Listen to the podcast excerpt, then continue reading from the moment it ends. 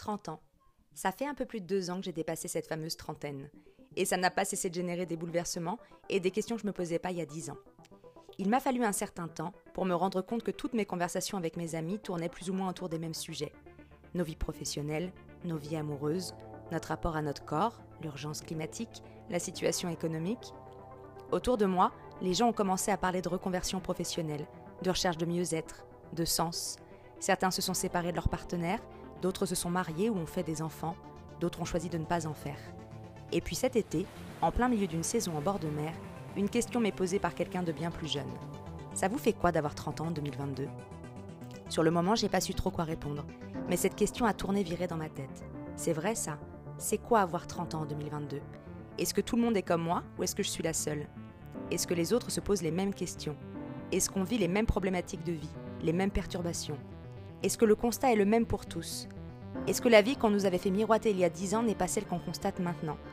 Est-ce que le schéma promis nous rend heureux? Et d'ailleurs, c'est quoi être heureux?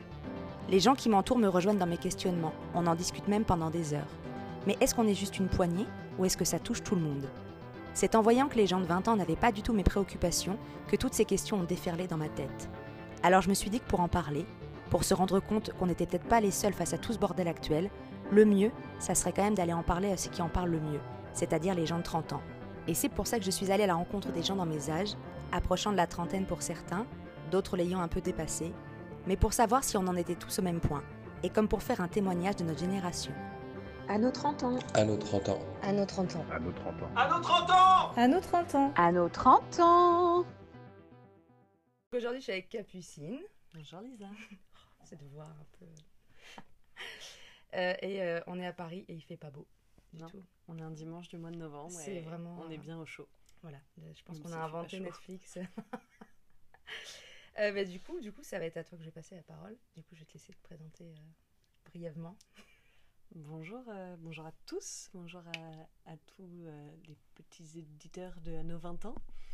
Eh bien, je m'appelle euh, Capucine, j'ai 31 ans et demi. C'est précis. Ouais, très. Mais comme quand t'es enfant, c'est très important, t'es et demi. voilà, je garde ma part d'innocence avec mes et demi. Euh, je vis donc à Paris, où je suis née et j'ai grandi, où, euh, que j'ai quitté à 15 ans euh, en suivant ma mère après le divorce de mes parents. Ce qui a permis qu'on se rencontre en Vendée Totalement. parce que sinon ça ne serait pas arrivé.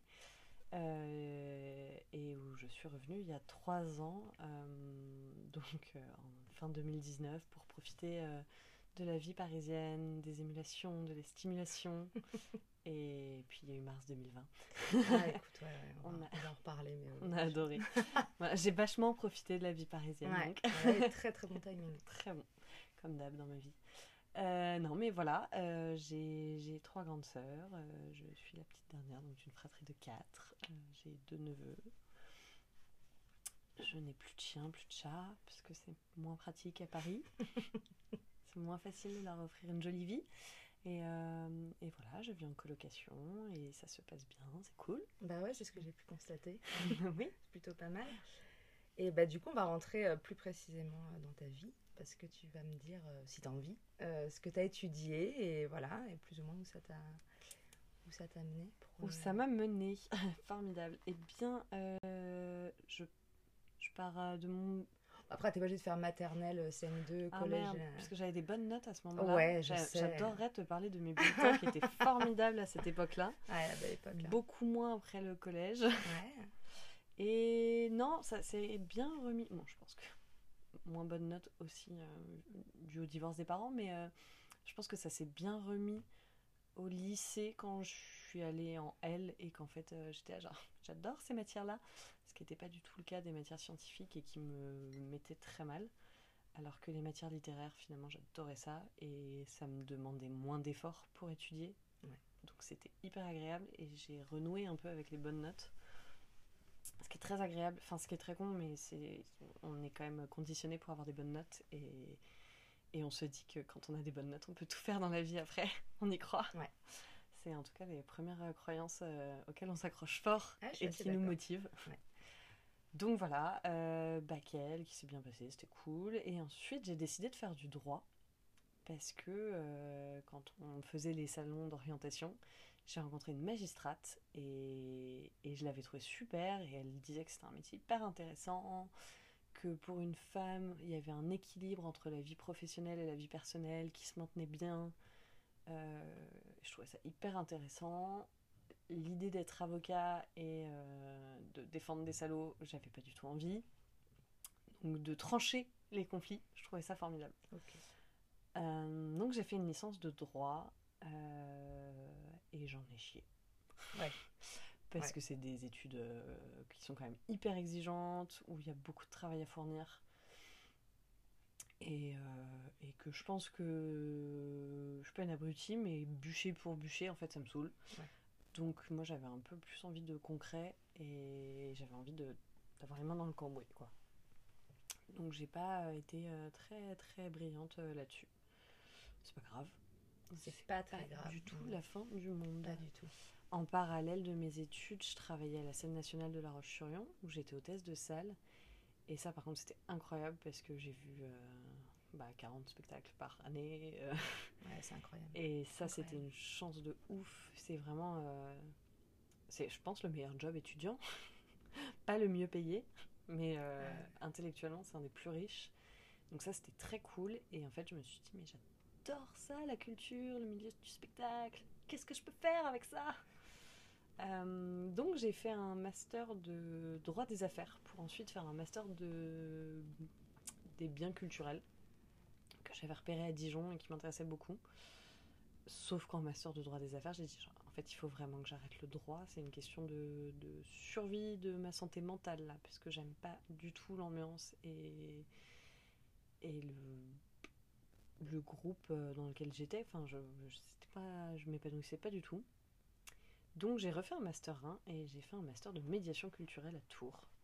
Et là, pff, sorte de révélation dans ma vie, quoi. Genre, mais c'est trop bien, j'adore ce que je fais, je kiffe, je vais voir des spectacles, je... et je, lis des pièces de théâtre et on on m'ouvre les yeux sur des écritures et j'ai trouvé ça assez formidable. Donc, euh, donc médiation culturelle. Euh, Et puis j'ai eu la chance de faire un stage à l'Opéra de Tours. Et là, euh, pareil, gros bonheur, parce qu'en fait l'opéra, je connaissais un petit peu, mais sans plus. Et ce qui a été génial, c'est euh, de découvrir l'opéra sous toutes ses coutures. Et c'est un des derniers arts euh, hyper complets entre la musique, le chant, le théâtre, la danse. Enfin, tout est encore très très présent. Ça coûte très cher, hein, mais, euh, mais je trouve que par rapport au théâtre, où parfois il n'y a plus du tout d'argent pour faire un décor ou des costumes ou des trucs, là il y a encore toute cette- tout cet argent, c'est peut-être un peu exagéré, mais il y a encore euh, de l'argent pour ça. Donc on est sur des productions, euh, euh, on est moins tombé dans les trucs complètement épurés et tout, mais a un petit côté old school aussi qui est sympa parfois.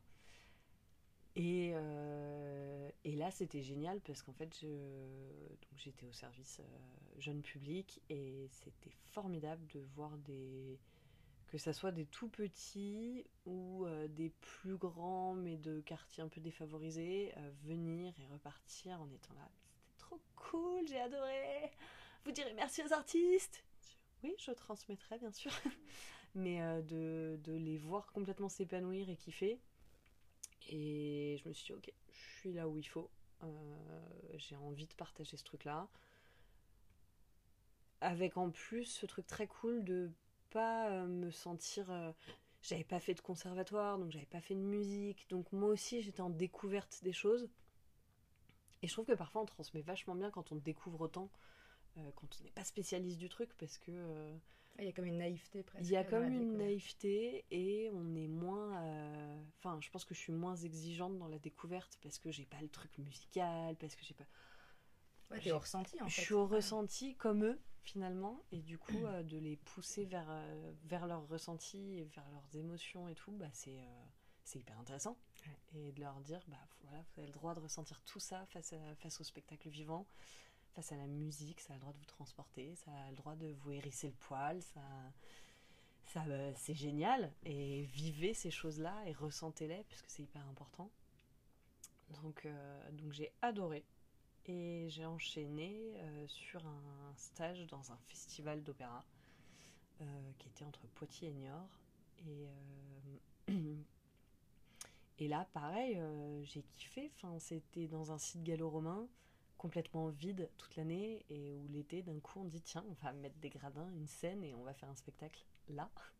On va profiter de l'acoustique naturelle du lieu et on va, on va faire un truc magique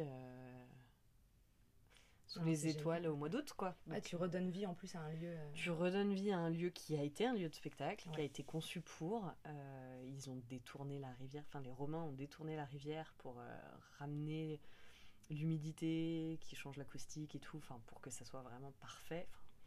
c'est incroyable.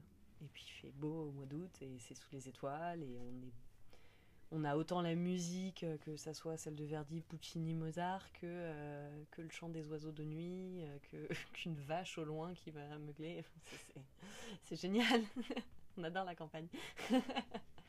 non, mais c'est, c'est magique parce que, parce que le spectacle, c'est souvent très épuré dans une salle où toutes les portes sont fermées, on vous met dans le noir et on, bah voilà, vous devez être attiré par ce qui se passe sur scène. Et d'un coup, là, vous êtes. Euh, ouais, certes, euh, il fait noir parce que c'est la nuit, mais il y a quand même les lumières de maisons au loin, il y a des animaux, il y a des trucs, et on se reconnecte euh, tout en se plongeant dans un spectacle. Et, je me souviens, bah, quand j'étais en stage la première année, il y a eu une étoile filante énorme qui est passée au-dessus de nos têtes au moment où la soprano est en train de chanter un air, où elle est en train de mourir et machin. Et en vrai, c'était d'une magie et d'une poésie incroyable. Et c'était tellement beau que les gens n'ont pas pu s'empêcher de faire waouh. Et donc, tous les gens qui l'ont vu ont fait genre waouh. Et donc, ça, ça, a soulevé un truc dans le public comme ça. Et euh, voilà. Donc, ça, c'était très très chouette. Et j'ai passé euh, cinq étés là-bas, au final. Donc, cinq productions complètement différentes, cinq projets euh, toujours plus dingues à monter, parce que parce qu'on va toujours plus loin et que quand on est un festival, les années passant, on, on renchérit un peu. Bah ouais, faut attirer le monde. Et, ouais. et j'étais aux alentours des 20e éditions, donc euh, c'est, on était au moment où ça montait fort fort, donc j'ai vu des trucs euh, fous mettre en place et c'était génial d'assister à tout ça. Voilà. Et retour à Paris, du coup, pas la même, euh, pas tout à fait la même chose? Bah pas du tout. retour à Paris, je voilà, isolée dans la campagne, j'avais j'avais un peu de mal quand même. Euh, le festival était génial, mais ma vie sociale, euh, le reste de l'année était compliquée.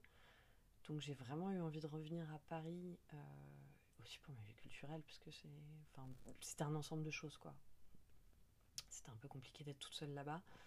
Retour à Paris pour retrouver mes amis, ma famille, pour aller au cinéma, dans des bars et, profiter. Euh, très bon timing, puisque, puisqu'au mois de novembre, on a toujours très envie de sortir. Hein. Euh, il fait chaud, on a envie de terrasse. Puis le mois de mars, quand il recommençait à faire beau, euh, bah, petit Covid. Mais petite pause salvatrice, je dois bien le dire. Ça m'a fait du bien. Ouais, ça t'a fait du bien le Covid? Moi, ça m'a fait du bien. La première, le premier confinement. Ouais, bah tout le monde. Hein, le premier confinement, oui, c'est beau. et où en fait, euh, pour la première fois, je me mettais en pause et je. Je culpabilisais pas de rien faire. Parce que c'est vrai que quand je suis à Paris, du enfin, quand je suis arrivée à Paris, j'ai pas fait grand chose et du coup, je culpabilisais de ne rien faire. Et là, bah, du coup, j'avais deux mois de. Bah, j'ai le droit de rien faire parce qu'en fait, personne ne fait rien. Je peux pas trouver de travail puisque tout est fermé. Donc, c'est vrai que c'était très très confort de pouvoir dire genre non, c'est normal, je suis comme tout le monde. Et donc je profite et je joue aux Sims et je ne fais rien de ma journée et j'en ai rien à faire. Je euh, je suis pas une mauvaise personne pour autant. Pas du tout. Non, mais je le croyais. et, et, après, bah, j'ai commencé à rechercher du travail euh, dans le milieu culturel et bah, le milieu culturel post-Covid, euh, bah, c'est pas de l'essentiel, hein, donc donc il n'y a pas de travail. Et quand il y en a, c'est très très mal payé. Et on est quand même à Paris où la vie est vraiment plus chère qu'ailleurs. Et si on n'est pas payé correctement, bah on vit dans des mauvaises conditions. Et je voulais pas vivre dans des mauvaises conditions. Ça m'agaçait profondément. Et ça m'agaçait qu'on considère que sous prétexte que la culture c'est génial et que c'est formidable et que globalement les gens qui sont là sont passionnés, bah ils peuvent se contenter de, de manger euh, au rabais. Euh, non, en on ne mange Non, c'est pas un argument euh, suffisant. ouais. Non, pas du tout. Donc ça m'a beaucoup, beaucoup énervé, y compris quand on m'a fait des offres où vraiment j'étais genre, mais enfin, Oui, puis t'avais l'expérience. en j'avais l'expérience, je- la vie parisienne, et on me proposait le même salaire, quoi. En gros, j'étais genre, bah non, ça peut pas marcher. Mhm. Et bah, si, mais t'auras des tickets resto? Non, alors ça non plus, c'est pas un argument en fait. Enfin, ça, ça fonctionne pas.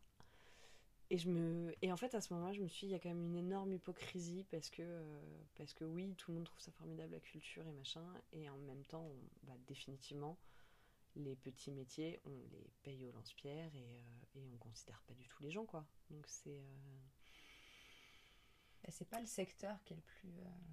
Comment dire valorisant, Le plus valorisant, reconnaissant. ouais, ouais, euh, ouais, je trouve qu'il bah, Sous Bah, couvert de passion, comme tu disais. sous couvert de passion. Alors l'artiste qui est sur scène, le metteur en scène, euh, oui, et tous les gens derrière, euh, Ouais. on n'en a rien à foutre. C'est des conventions collectives où on, on travaille jusqu'à 1h du matin en n'étant pas en horaire de nuit et machin. Donc enfin, on tombe quand même dans des travers et dans des trucs euh, qui, qui peuvent aller assez loin. hein. Enfin, moi je veux dire, sur le festival d'opéra, j'ai bossé des heures et des heures. euh, je commençais à 9h du mat et euh, les soirs de spectacle, je finissais à 2h du mat. Ouais. C'est pas. Enfin voilà, et personne m'a jamais rien demandé, mais quelque part, je me sentais obligée. Parce que parce que c'est le soir de spectacle, je vais pas rentrer me coucher euh, parce que c'est la fin de mes horaires. Non. Donc c'est vrai que la passion peut emmener assez loin, mais je pense qu'elle peut aussi être assez dé- destructrice. Euh, Et donc là, moi, j'ai eu ce refus de tomber dans cet excès et ce non-respect de la personne, euh, parce que pour moi, c'était hyper important de pouvoir me nourrir correctement et de payer mon loyer. Donc je me suis dit qu'il fallait que je change de voie.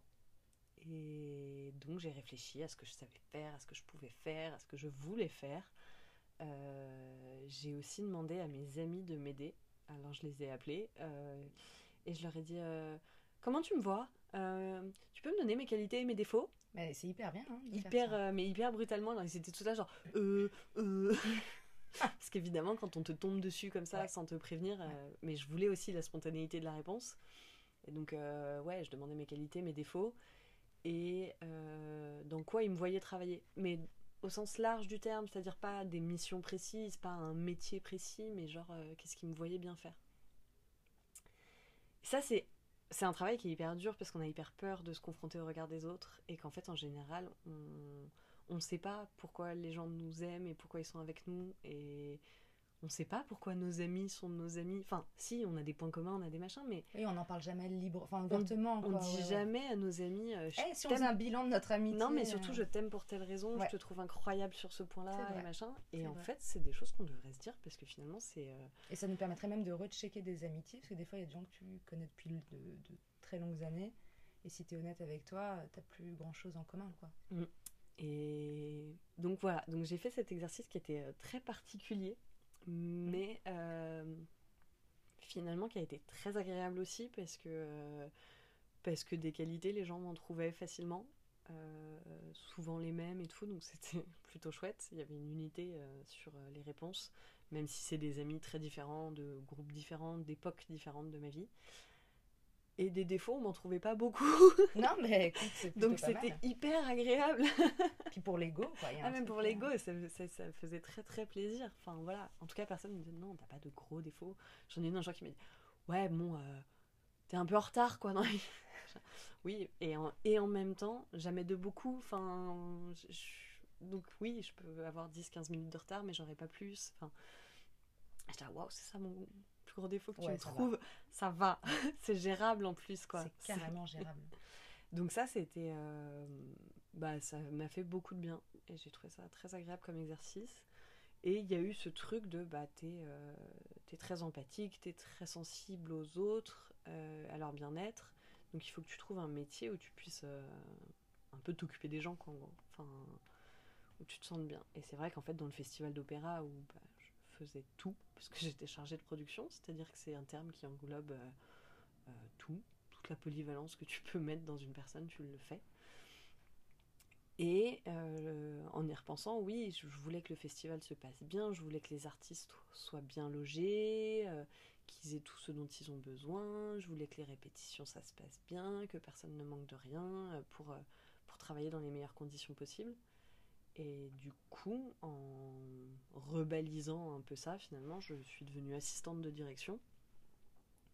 Parce que l'idée, c'était de pouvoir aider des gens à faire leur travail euh, en mettant euh, mes compétences à leur service. Alors mes compétences, c'est euh, de faire du Tetris d'agenda et, et de, de, régler des solutions et des problèmes. Enfin, non, de régler des problèmes et de d'apporter des solutions à des, des, conflits et des trucs. Et en fait, je suis bah, plutôt pas mauvaise à ce jeu-là. et ça se passe hyper bien. Et aujourd'hui, ça m'épanouit de pouvoir aider comme ça des gens à faire leur travail et apporter quelque chose euh, dans leur société. Bah, du coup, c'est bien ce que tu disais, ça me permet de rebondir euh, sur ce que je voulais aborder, donc la fameuse trentaine. Et tu disais, là, euh, je me suis confrontée donc aux avis de mes, de mes amis. Tu parlais aussi du Covid qui t'avait permis de, de, faire une pause et de ne pas culpabiliser. Et du coup, est-ce que, tout à l'heure, justement, avant qu'on fasse ça, on parlait de nos 20 ans, tu disais, oh, je reviendrai pas en arrière. et du coup, si, si tu abordes objectivement ta trentaine, justement, tu dis, voilà, tu arrives à plus ou moins quand même baliser ce que tu es aujourd'hui, tes compétences professionnelles et tout. Est-ce que si tu fais un peu un bilan là de la trentaine, est-ce que tu te connais mieux? Est-ce que, euh, est-ce que par exemple si tu avais eu plus de défauts, tu aurais mieux accepté euh, Voilà, à 20 ans, je sais qu'on peut se braquer un peu des fois euh, quand on se prend des réflexions. Et, euh, et ben en fait, juste, est-ce que c'est quoi aujourd'hui ton rapport à toi? Parce que tu disais aussi avant pendant le Covid, je pouvais ne pas culpabiliser de, de rien faire, donc il reste quand même ah des bah trucs. Euh, non, mais je ne suis pas, je ne suis pas parfaitement. Ah ben non, il n'y a pas de soigné. Non.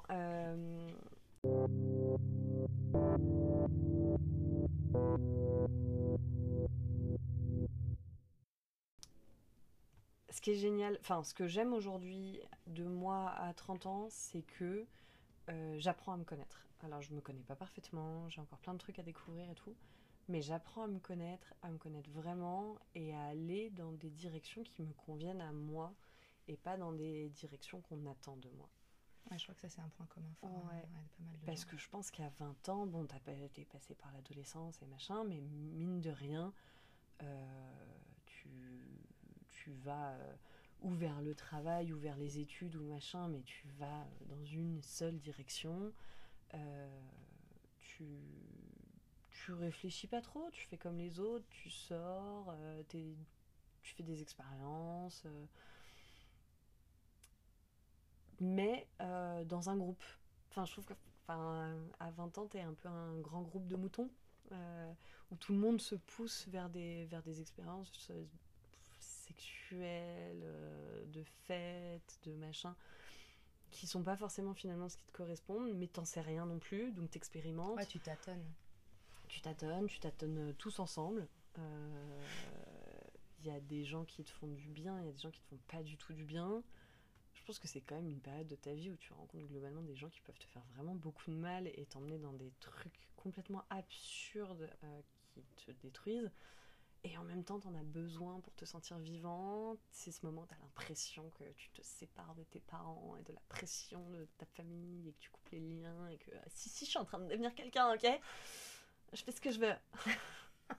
ouais, t'es un peu. Ouais, ouais, t'es. Enfin. T'es plus grand qu'un ado et oui, t'as ton appart et oui, t'as ton machin. C'est le début de l'indépendance. Ouais, c'est le début de l'indépendance et en même temps, c'est tes parents qui te filent oui, de pas tant, ouais. Euh, euh, donc non, c'est euh, c'est la sortie de nid quoi. C'est la sortie du nid et c'est une étape, euh, c'est une étape. On y passe, on, y passe. Mais quand je te disais que j'y reviendrai pas, c'est que je suis tellement contente aujourd'hui de d'expérimenter aussi des nouvelles choses, mais de faire les choses dont j'ai envie et d'être capable de dire non quand j'ai pas envie d'un truc et en tout cas d'être capable de définir très vite un truc dont j'ai pas envie, qui me met mal à l'aise, ou euh, et de dire bah non, ça j'ai pas envie de le faire, et, euh, et, et, de.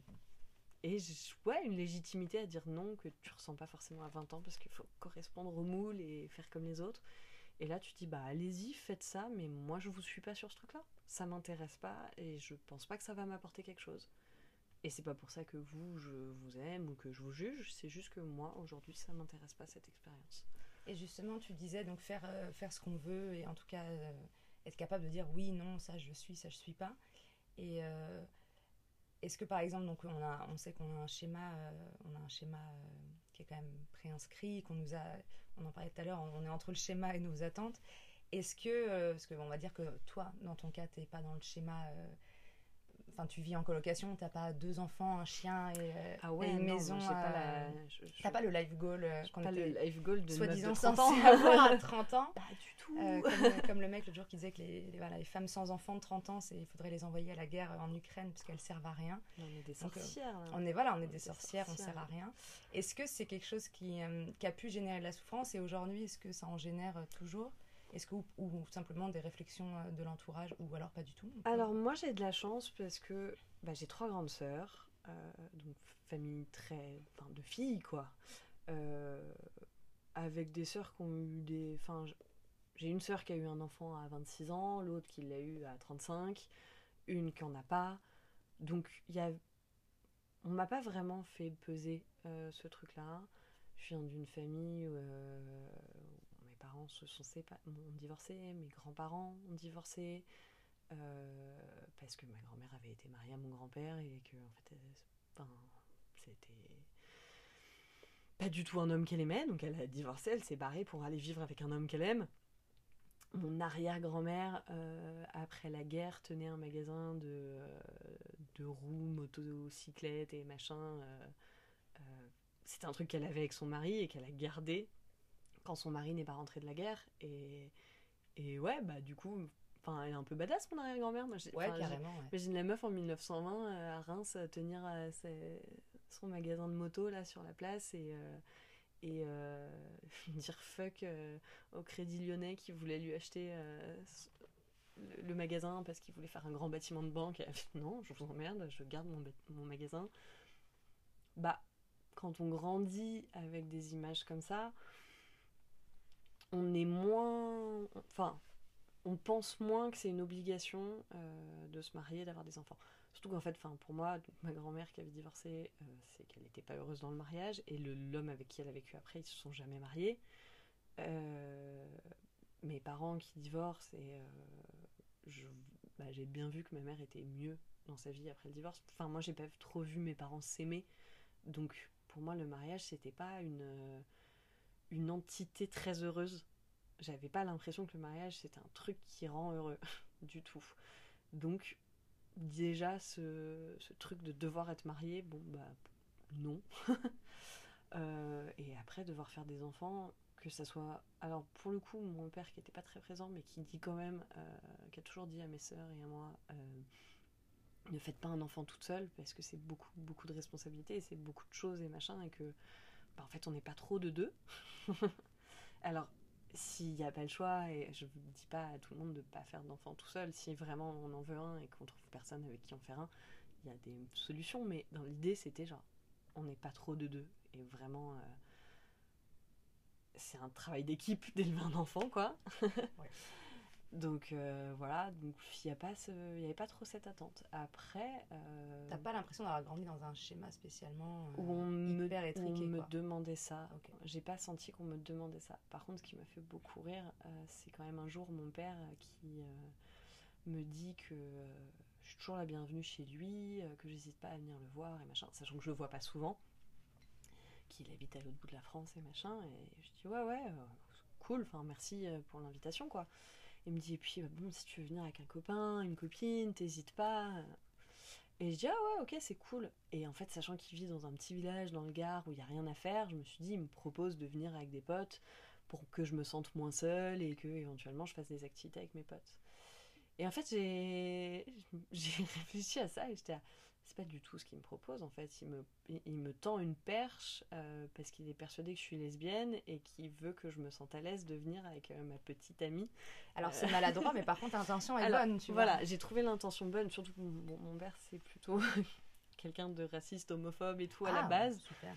Donc c'était plutôt un vrai pas en avant. Alors je dis, bon bah dommage, c'est une perche dans le vide, mais, mais euh, j'étais là, waouh, euh, comme quoi. Bah, c'est une preuve d'amour aussi. c'est une preuve d'amour aussi. Et, euh, Mais j'étais là, genre, enfin, c'est tellement tabou que personne n'ose me, me demander si je suis lesbienne ou pas parce que je ramène pas de mec. Euh, et ça, ça par contre, c'est quand même un petit truc Ouais. de euh, de pas être en couple. Alors, c'est pas que je suis jamais en couple, mais c'est que généralement, je dès qu'il y a des red flags, en fait, je me barre. Et du coup, j'ai pas le temps de présenter les personnes euh, à ma famille. Enfin, genre, en fait, euh, Et c'est quoi justement ton rapport à la notion de couple aujourd'hui? En termes de vraiment de ce qu'on nous propose, hein, euh, hétéro, normatif, euh, exclusif, euh, monogame. Euh, bah en fait je trouve ça hyper dur parce que je pense que ça dépend des personnes. Je pense qu'il y a des personnes avec qui je pourrais totalement être dans un couple en relation exclusive et machin, et d'autres avec qui ça serait pas possible. Et, et, et je pense que je peux pas faire partie d'un seul schéma. Enfin ça fera... En fait le couple c'est une construction à deux.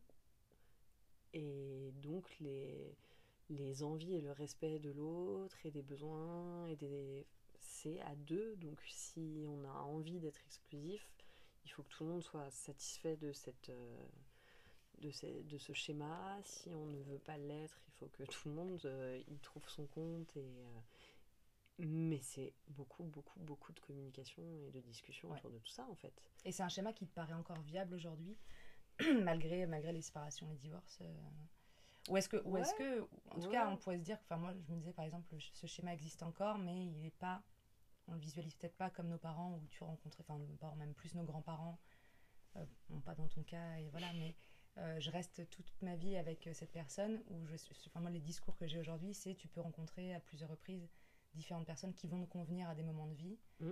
et euh, mais il n'y a pas the only one et, et tu peux, enfin la personne peut être the only one sur tant d'années. il et- peut y avoir The Only One euh, toute ta vie, euh, mais je pense que évidemment on change. Enfin, je veux dire, je- Ouais. le mec qui me convenait à 20 ans sera pas le mec qui me convient à 30 et sera peut-être pas celui qui me convient à 40 et on change. Alors après, euh, le truc dans un couple, c'est de toute façon les deux personnes évoluent en parallèle.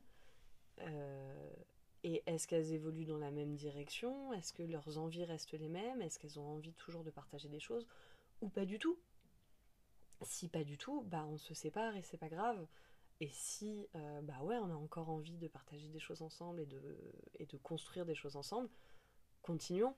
Mais, euh, je pense qu'effectivement, euh, on peut à un moment juste se dire, bah non, on a évolué différemment et, et on a le droit de se séparer, comme en fait on le fait avec des amis, très naturellement. Il y a des amis euh, qui étaient euh, des gens qu'on voyait beaucoup, machin, que d'un coup on ne voit plus, on n'a plus de contact, on, perd le fil, parce qu'on vit pas de la même façon, parce qu'on vit pas dans la même ville, parce qu'on n'a plus les mêmes centres d'intérêt, parce que si, parce que ça. Et c'est pas grave, et on se fâche pas de perdre euh, quelqu'un de vue. Donc je vois pas pourquoi dans le couple on se met une, injonction à rester ensemble à tout prix et à être heureux ensemble, alors qu'a priori on n'a plus rien à se dire. Ouais, mais dans ce cas-là, on met aussi une injonction à l'exclusivité dans le couple et pas avec nos amis, tu vois. Par exemple, Mm. tu, tu vas jamais à tes amis, Euh, je veux pas que tu vois d'autres gens. Ouais, l'enfer. bah oui, on pourrait pas. Donc ouais, il y a des questionnements. euh, Mais, mais comme pour moi, dans le couple, c'est hyper important d'avoir des trucs que tu partages à deux. Et d'avoir des moments où toi tu vas voir tes amis, ou l'autre va voir ses amis. Oui, d'être deux entités bien distinctes. D'être euh, deux entités bien distinctes parce que je trouve que quand on se perd et qu'on se noie l'un dans l'autre, bah déjà il y a une perte d'identité. Je pense qu'on s'éloigne euh, des amis qui, dont on se serait pas éloigné en temps normal et, et que le retour de bâton est vachement plus dur parce qu'il y a un jour où on se réveille, on fait genre mais qu'est-ce que je fous là avec cette personne Ouais. qui me correspond pas. Oui, donc en fait, tu conscientises bien en fait aujourd'hui euh, ces notions-là. En fait, euh, Mm. c'est plus clair. Peut-être que c'est moins. euh, je sais pas, moi j'ai l'impression que j'étais moins consciente à 20 ans, que je faisais peut-être, comme tu disais, les choses plus par. euh, Ah bah fallait avoir un Ah, mec. par convention sociale, ouais. f- c'était. Si t'as pas de mec, c'est chelou. Enfin. Surtout quand il n'y a pas de problème physique visible chez toi ou un truc ça. comme ça. si t'as si t'es euh, mignonne de façon correcte et que euh, et que et que t'as pas de mec, c'est enfin, c'est chelou. Et alors euh, ou trop tu exigeante. alors, ou t'es trop exigeante, euh, ou bah, on sait que tu te tapes tout le monde euh, sans sortir avec personne, dans ce cas-là, t'es une pute, Ou alors. Cette bah, fameuse respectabilité fameuse. à avoir. Ou alors, c'est que t'es complètement starbé, que t'as un pet au casque et, et que personne ne peut avoir envie de vivre avec, avec une meuf qui a des troubles, quoi. T'es, c'est... T'as trois cases, quoi. Et t'as l'impression d'avoir des troubles ou pas? Euh, je pense que j'ai des troubles de confiance en moi. Ça, enfin non, je pense, j'en suis sûre. Euh, j'ai des troubles de confiance en moi euh, évidents. Je pense que j'ai très peur de faire confiance à, à quelqu'un que j'ai pas en amitié particulièrement et en même temps euh, quelque part en amitié je me dis waouh j'ai plein d'amis très différents de il me reste des potes du lycée, il me reste des potes de la fac, il me reste des potes euh, du master de médiation culturelle, il me reste des potes du master de droit, il me reste euh, des potes du, de quand je montais à cheval. Et j'ai vraiment euh, ouais, plusieurs cercles d'amis qui se sont pas toujours croisés, qui parfois se connaissent même pas. Euh, et je me dis, pourquoi en amour il faudrait qu'il y ait qu'une seule personne quand tu vois que tu peux avoir des amis si différents? Je sais, je sais pas où je vais avec, euh, avec ça, mais c'est. Non, mais c'est euh, des questions qui sont, qui sont euh, légitimes. Mm. Ouais. Ouais, non, non, mais c'est, bah, je pense que t'es pas du tout la seule. Hein. et C'est pas forcément les mêmes questions exactement pour tout le monde, mais je pense qu'il y a un truc de. Un peu. bon, on en est où? Je vais où? Et du coup, euh, dans une version plus large, euh, quoi qu'on n'a pas spécialement abordé non plus, je sais pas si par exemple ton rapport euh, au physique a changé avant qu'on passe à autre chose. Tu en parlais beaucoup de ton rapport là à ce que t'es toi. Mm. Est-ce que tu conscientises ton corps différemment là, dans cette décennie? Ou est-ce que je sais que tu as beaucoup pratiqué le cheval, tout ça Est-ce qu'il y avait déjà une notion Des fois en faisant du sport, on conscientise mieux? Alors, je faisais du sport parce que j'aimais ça. Euh, je suis pas sûre de... que j'avais beaucoup conscience de mon corps. Je, je- non. Euh, je pense qu'après, mon corps a été euh, pratique euh, dans le sens où j'ai pu me cacher derrière. Et c'est mon psy qui m'a fait remarquer ça que, en fait, je, à un moment, je donnais facilement mon corps faire oublier qui j'étais. Enfin, que j'avais pas envie qu'on découvre qui j'étais. Et donc, euh, oui, oui, bah couchons ensemble, ça gravite et, euh, et comme ça, tu, on aura eu un truc en commun, mais euh, tu ne sauras pas qui je suis et tu connaîtras pas mes failles et tu, voilà, t'auras juste eu mon corps et c'est très pratique. Et puis bon, bah, j'étais pas trop mal gaulée, quoi, hein, un peu de boule, un peu de sein. Ça va bien quoi. Enfin, c'était pas très très compliqué à vivre. Je, dois reconnaître que j'avais un corps pas très compliqué à vivre. Euh, après, bon, j'ai grossi, euh, j'ai la cellulite, euh, quelques vergitures. J'aimerais bien avoir le ventre plus plat et en même temps, je fais rien en particulier pour ça. J'hésite pas à, à manger des gâteaux et et je fais pas de régime. Alors je fais attention, euh, alors, je fais attention à ce que je mange, dans le sens où j'essaye de manger équilibré, varié, machin. Mais, euh, Mais ça, je- c'est pas des questions, par exemple, tu te posais Non, à 20 non. ans sur la nourriture, par exemple Non, mais Non, ouais. en fait, à 20 ans, je, Ouais, faisais, tu t'en fous, je hein. faisais beaucoup de sport à ce moment. Enfin, à 20 ans, un peu moins, mais juste avant, je faisais tellement de sport, tellement d'heures de sport par semaine. Je mangeais, euh, je finissais les assiettes de tout le monde au self et j'allais chercher du rab, quoi. Enfin, je, je mangeais énormément en étant mince. Et d'ailleurs, t'as jamais eu de Euh, réflexion très sexiste, genre euh, que c'est pas très bien pour une fille de trop manger Euh, Qu'est-ce qu'on m'a dit? Je sais plus. Il y a des petites réflexions des fois autour de Je sais pas, j'avais tellement à ta Oui, voilà. j'ai faim en fait. je mange. Et puis bon, à ce moment-là, euh, tout ce que je mangeais, c'était tellement digéré, effacé et brûlé que, en plus, bah vas-y, dis-moi quelque chose. De toute façon, Oui, il n'y a pas de Là, je- conséquences. euh. je corresponds à la norme, quoi. Je fais 1m77, euh, je fais euh, 60 kilos et euh, 1,90C. euh, donc pour l'instant, en fait, je bouffe ce que je veux, je corresponds exactement à ce que la société euh, demande. Donc c'est pas très compliqué. Enfin, vraiment, c'était pas dur pour moi. Oui, ça créait pas de problème euh, d'estime ou quoi que ce soit. Après, euh, ouais, forcément, quand j'ai grossi, euh, je rentre plus dans mon pantalon. ah, faut que j'achète du 38-40. Hein, fait chier. Et en même temps, j'ai pas envie de faire de régime, j'ai pas envie de me priver. Et, euh, et aujourd'hui, je suis revenue au sport, mais dans un état d'esprit de, de kiffer et de santé. De l'importance de bouger et de l'importance de transpirer, de faire du cardio et machin. Mais pour un bien-être et puis pour euh, ce que ça libère euh, d'endorphines, de dopamine, de machin dans ton corps et qui te fait te sentir bien après avoir fait du sport. Mais pas pour. Pas pour devenir Miss France, quoi. Enfin, de toute façon, c'est trop tard, je suis trop vieille, mais. euh, Non, non, non, non. T'es même c'est- trop vieille pour être avec DiCaprio, je crois. Enfin, il y a Ah oui, ah ouais, ouais, euh, c'est vrai. ça. Merde, j'ai raté ma vie! Ouais, ouais, ouais, mais je te l'avais dit, hein. Avant Ouais. 25 ans. Ah non, non, bah putain, je suis pas mariée, j'ai pas d'enfant et je suis trop vieille pour DiCaprio. vie, je, je suis un déchet. Ouais. Ah. Bonne achetée. Ouais, mais c'est bien de l'admettre. Non, mais il faut, il faut le savoir, il faut le savoir. Les 60 prochaines années vont être très longues du coup, parce que putain, 60 années de déchets, c'est C'est beaucoup. c'est long. Ouais, non, non. Mais ça fait quand même une période de, de 15 à 25 ans en fait où t'es potable. C'est Oui, pas c'est- beaucoup ah bah sur après, c'est fini. Après, t'es plus qu'un utérus vide. euh, Après, t'as un utérus vide et avant, t'es un enfant. Donc, euh, Ça va très. Ah, bah, pour une femme, ça va très Pour une femme, t'as Ouais. une période de. T'as intérêt à trouver très vite euh, de le mec. euh, consommation, ouais, ouais, ouais. ouais. Merde, Et en Bon, plus bah, de garder ce corps euh, sublime toute ta vie, euh, peu importe les années qui passent. quoi. Non, mais donc, ouais, euh, j'ai grossi, je m'en suis, enfin, je m'en suis voulu. euh. Il y, a... y a des jours où j'aime moins mon corps, mais mon psy m'avait dit un truc très beau aussi. Il m'avait dit, mais enfin, en fait, vous devriez juste tous les matins remercier votre corps de vous soutenir dans votre vie et de vous permettre d'avancer Et de bien fonctionner. et de bien fonctionner. Et en fait, parce que quand on dit qu'on n'aime pas notre corps et machin, mais en fait, C'est horrible, hein C'est horrible. c'est hyper dur. Et On a mis toute l'esthétique au devant et on, On a oublié d'être euh, sur le dans la gratitude ouais, de- du corps qui fait son boulot il tous les jours. fonctionne, ton Ouais. cœur bat, tes poumons respirent, euh, tes intestins digèrent et, et tout ça fonctionne. Et meuf, tu n'es pas malade. Et euh, en fait, juste pour ça, aime ton corps pour, ce, pour, pour le fait qu'il te permette de vivre, de voir le soleil se lever, de voir des couchers de soleil, de bah, justement manger une part de gâteau au chocolat qui est trop bon. euh. ton corps te permet de, de vivre tous ces trucs et de les ressentir. Et donc en fait, aime-le pour ça plus que pour euh, la coquille. Et la fameuse coquille La de fameuse Panayotis. coquille.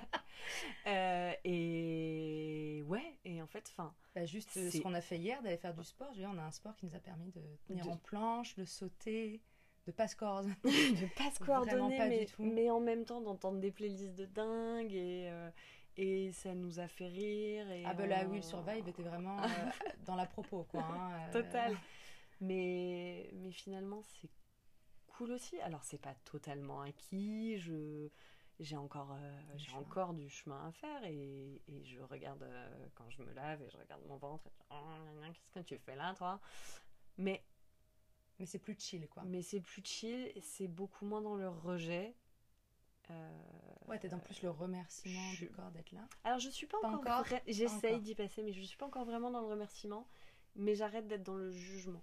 Bah, en tout cas, j'essaye déjà, de dire ah, ok, c'est pas parfait, mais c'est pas parfait pour qui? Pour les magazines? Mais je m'en fous de toute Ou pour façon. le regard euh, masculin le regard aussi, hein, on a masculin, quand même éduqué là-dedans. Je ne euh. serai pas dans les magazines. euh, c'est pareil, c'est trop tard. C'est beaucoup trop tard. Ou pas d'ailleurs, il y a des femmes qui. Ou alors il y a peut-être des nouveaux magazines très cool qui vont sortir. Il y a, je pense qu'il y a plein de femmes et on qui- verra ce que ça donnera, mais, euh, mais dans le regard des hommes, finalement, bah, en fait, euh, je continue à plaire, donc ça va, tout va bien. Euh, Bah aussi probablement parce qu'il y a quand même quelque chose tu es plus à l'aise avec ce que tu es. Globalement, tu dis que tu t'es fait suivre, euh, que il y a eu du cheminement. Donc je pense qu'aussi, peut-être même qu'à 20 ans, nos physiques étaient plus menus, ou en tout cas plus infantiles, mais qu'on n'avait pas conscience de ce corps, euh, ouais. ni de ce qu'on pouvait dégager. euh. J'ai l'impression qu'on... Je sais pas si on se rendait bien compte. Il y avait moins d'aisance, Ouais. peut-être. Mm, certainement. Peut-être qu'à 30 ans, tu es un peu plus bon. J'ai fait 10 ans de plus avec ce corps, on commence à être un peu plus potes. Ouais, on se connaît un Cette peu mieux. tête que je vois Puis en on, boucle. on euh. a vécu des moments durs Ouais. avec Ouais. toutes les expériences qu'on a faites. Ouais, ouais, ouais, ça permet Il de y a eu des un peu- moments, euh, il y a eu des moments compliqués. Il y a eu des moments où il nous a vraiment dit merde, qu'est-ce que t'as fait hier soir, quoi. Ouais. Parce que là, j'en peux plus. Ouais. Et tu dis, excuse-moi. Ouais, je suis assez d'accord. ouais, non, je suis assez d'accord. Mais c'est bien, le résultat est positif. ça Le résultat est assez positif. Enfin, si t'as l'intelligence de voir la leçon que t'apprends à chaque fois. Ouais. euh, Bah, et puis je pense qu'en fait, mon père m'avait dit euh, prends-toi des caisses à 20 ans et machin, parce qu'en fait, c'est le moment pour le faire. Et j'étais genre, bah, pourquoi c'est le moment pour se prendre des caisses? Bah, en fait, parce que déjà ton corps se remet quand même mieux. Euh, quand je prends une caisse aujourd'hui, c'est quand même plus dur le lendemain, et le surlendemain, et le sur-surlendemain. Et la semaine Et la qui suit. semaine, putain. Euh, et parce que je pense qu'effectivement, à 20 ans, en fait, tout le monde est en train de faire des expériences. Donc c'est moins. euh, Je pense qu'il vaut mieux faire des expériences quand t'as pas encore d'enfants ou des trucs comme ça, parce que si d'un coup euh, tu te fais une petite crise de la trentaine ou de la quarantaine en ayant des enfants à charge et que tu. Non, maman, elle est bourrée dimanche là. euh, Ouais, tu gères pas pareil. Hein. En termes de pas avoir une responsabilité. gueule de bois un dimanche matin quand tu dois emmener tes enfants au foot, quoi. Alors tu peux, mais, c'est compliqué. terrible, c'est terrible. C'est très compliqué, alors que euh, quand t'as 20 ans et que t'es dans ton appart, bah, t'es confronté à toi-même et à ta vie et tu te détestes parce que tu t'es mis dans cet état-là, mais ce n'est que toi avec toi-même. Euh, plus il y a des tierces personnes à gérer, l'enfer. Et je pense qu'effectivement, il vaut mieux faire cette euh, petite crise et essayer ces choses euh, à 20 ans qu'à 30, 40. et- Ah bah c'est ce qui t'amène à la personne de 30 ans que tu es. Oui, en là. plus, en plus. Mais- Sauf les gens, des fois, qui, qui sont pas en question, qui sont en roue libre pendant des années, qui refusent. euh, Tu sais, il y a des gens, j'ai l'impression, qu'on- qui veulent pas renoncer à ça, alors qu'il n'y a, pas spécialement à renoncer, tu, tu peux juste fonctionner autrement, et qui se comportent constamment comme s'ils avaient 20 ans et qui refusent. euh, de euh, grandir. bah, L'autre côté qui est agréable, hein, tu, peux, tu peux faire un peu des deux, t'es pas obligé de renoncer à une part ou à une autre. euh. Ouais, non mais c'est ça, c'est qu'on te demande pas de devenir le mec qui se lève à 8h30 le dimanche matin pour aller courir à 9h et, euh, Voilà. et Tu manger un poulet avec des haricots verts euh, à midi quoi. C'est tu peux continuer à faire la fête. euh, Oui, puis même, tu vois, l'autre jour, on rigolait des courses qu'on faisait, on disait, oh là là, on achetait tellement pas ça à 20 ans. Euh. grave. Et ça nous a pas empêché de boire du vin. Et on a beaucoup trop en bu a de beaucoup vin. trop bu. Euh, et en fait, tu peux faire les deux. Tu peux euh, choisir de t'acheter des, des pâtes sans gluten et de quoi Parce faire que de- tu sais que tu les digères Et mieux. voilà, et de, la, et de la courge que tu fais avec du riz et du lait de coco, et quand même t'enfiler euh, du pinard et aller faire la fête. Et et, aller bouffer un burger en revenant à 4h du mat parce qu'en fait ta faim est envie de gras et, que- non, mais et on le sait. Moi, je trouve que c'est un moment qui est intéressant de la vie où tu es, dans un entre-deux qui est quand même agréable. Parce que tu as quand même un corps qui te permet de faire la fête. Ouais, pas mais c'est vrai, 70 comme tu dis, tu conscientises mieux ton corps, ça. tu conscientises mieux ce qui te fait du bien, pas du bien, machin, et donc t'y vas, mais sans, euh, sans pression. En fait, il y a un côté genre, je le fais parce que ça me fait du bien maintenant. C'est pas, je le fais parce que les autres me disent de le faire ou parce qu'il paraît que. Non, je le fais parce que ça me fait vraiment du bien. Je, je me sens mieux après avoir fait ça. Ok, bah fine, go. Ouais, parce Go faire ce qui te sent bien, ou enfin ce qui te permet de te sentir bien, et Ouais. cool. Vachement plus cool. Alors du coup, est-ce que, euh, euh, parce qu'on va, on va arriver à la fin, est-ce que du coup, tout ça, si tu, si tu poses un, un regard là sur les, les années de vie et tout, est-ce que tu en tires quelque chose qui te sert aujourd'hui? Il y a des gens qui ont, tu sais, qui ont des leitmotivs, on entend souvent par exemple la phrase, euh, moi qui m'aide beaucoup, ça passera ça aussi, qui permet de, de, voir euh, que la vie fluctue. Est-ce qu'il y a quelque chose, ou ça peut être euh, un amoncellement d'expérience, mais quelque chose qui, que tu aurais appris sur ces dernières années de vie justement? Alors tu as dit plein de choses. euh, où tu balises tes envies, tout ça, mais est-ce qu'il y a quelque chose qui te sert de leitmotiv dans la vie?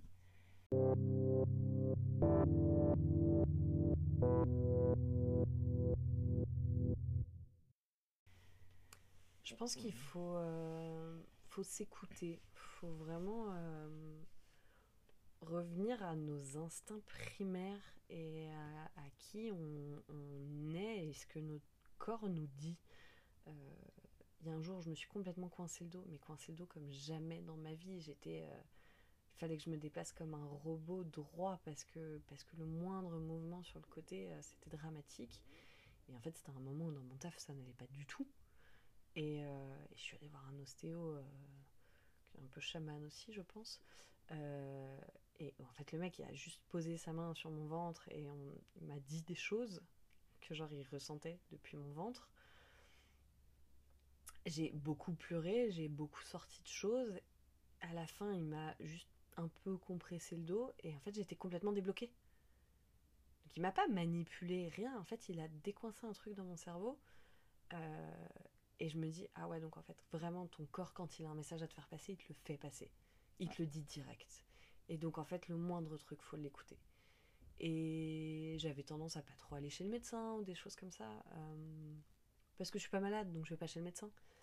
Et maintenant, je, bah si, en fait, je vais aller chez le médecin euh, pour euh, juste faire un check-up. juste, donc la dernière fois, j'y étais et je dis, bah non, mais ça va, je me sens en forme et tout, mais bon, ça fait longtemps que je suis pas allée chez le médecin. je sais pas, on peut prendre ma tension. et donc on a pris ma tension, on a parlé de mon mode de vie. euh, on, elle m'a prescrit euh, des, des prises de sang pour, euh, pour vérifier tous mes taux dans tous les sens et machin. Et en fait, on n'est pas obligé d'attendre d'aller mal pour prendre soin de soi. Et Prévenir plutôt que guérir. hein. prévenir plutôt que guérir parce qu'en fait guérir c'est ça demande beaucoup beaucoup d'énergie quand prévenir Ça demande un rendez-vous ça médical. demande un rendez-vous qu'en plus c'est beaucoup moins angoissant d'aller chez le médecin quand tu te sens bien enfin Et puis ça prouve à ton corps que tu lui portes de l'attention et que c'est pas un acquis. ouais, euh, et je fais ça avec euh, la gynéco avec le dentiste avec euh, avec très prochainement une sexologue avec enfin voilà tous les trucs qui sont pas il y a des choses qui sont euh, où j'ai pas de douleur, il y a des choses où j'ai des douleurs et en fait bah il y a des choses que tu peux anticiper, il y a des choses que tu peux soigner et il faut pas hésiter à y aller et à écouter ce que ton corps a à te dire que ça soit un message physique via des douleurs ou des trucs ou que ça soit un message euh, instinctif euh, dans certaines situations et tout où en fait bah, ne te force pas à faire des choses qui ne te rendent pas heureux et qui vont te mettre mal. Le ressenti plutôt que le cérébral. quoi. Ouais. Sachant que je cérébralise tout de base et Ah, que mais je, on est élevé comme ça, je- hein. je- moi, je force totalement mon cerveau à dire alors comment on va faire le plan? Bah, bah, en fait, euh, on arrête de réfléchir et laisse-toi un peu vivre. Euh, euh, c'est en cours de construction. hein, je- on en reparlera dans 10 ans, voir si j'ai fait des progrès là-dessus. Mais on fera le podcast si- dans 10 ans, euh, à nos 40 ans. euh, à nos 40 ans. Mais, mais pour l'instant, ouais, j'essaye de, de tendre vers ça. Ok. Plutôt un dernier message très très cool. Merci beaucoup de m'avoir euh, consacré euh, à quelques, quelques minutes, euh, plus que quelques minutes, mais voilà. Bah, je viens de te consacrer un week-end en plus. Un week-end entier à base de vin et de sport, ça n'avait aucun sens. J'ai mal partout. Et de thé, on a bu plus de thé que de vin quand même. Au Bah final, ouais, mais l'effet est pas le même. hein. Je pense que tu peux boire 2 litres de thé. ça sauvera pas le vin. Je crois que ça marche pas comme ça. Merci beaucoup. Merci à Christine. toi. Et voilà, une fin toujours aussi bien maîtrisée. Merci à vous d'avoir écouté un épisode de À nos 30 ans, le podcast qui témoigne d'un âge de l'entre-deux assumé et raconté par les trentenaires eux-mêmes. À bientôt!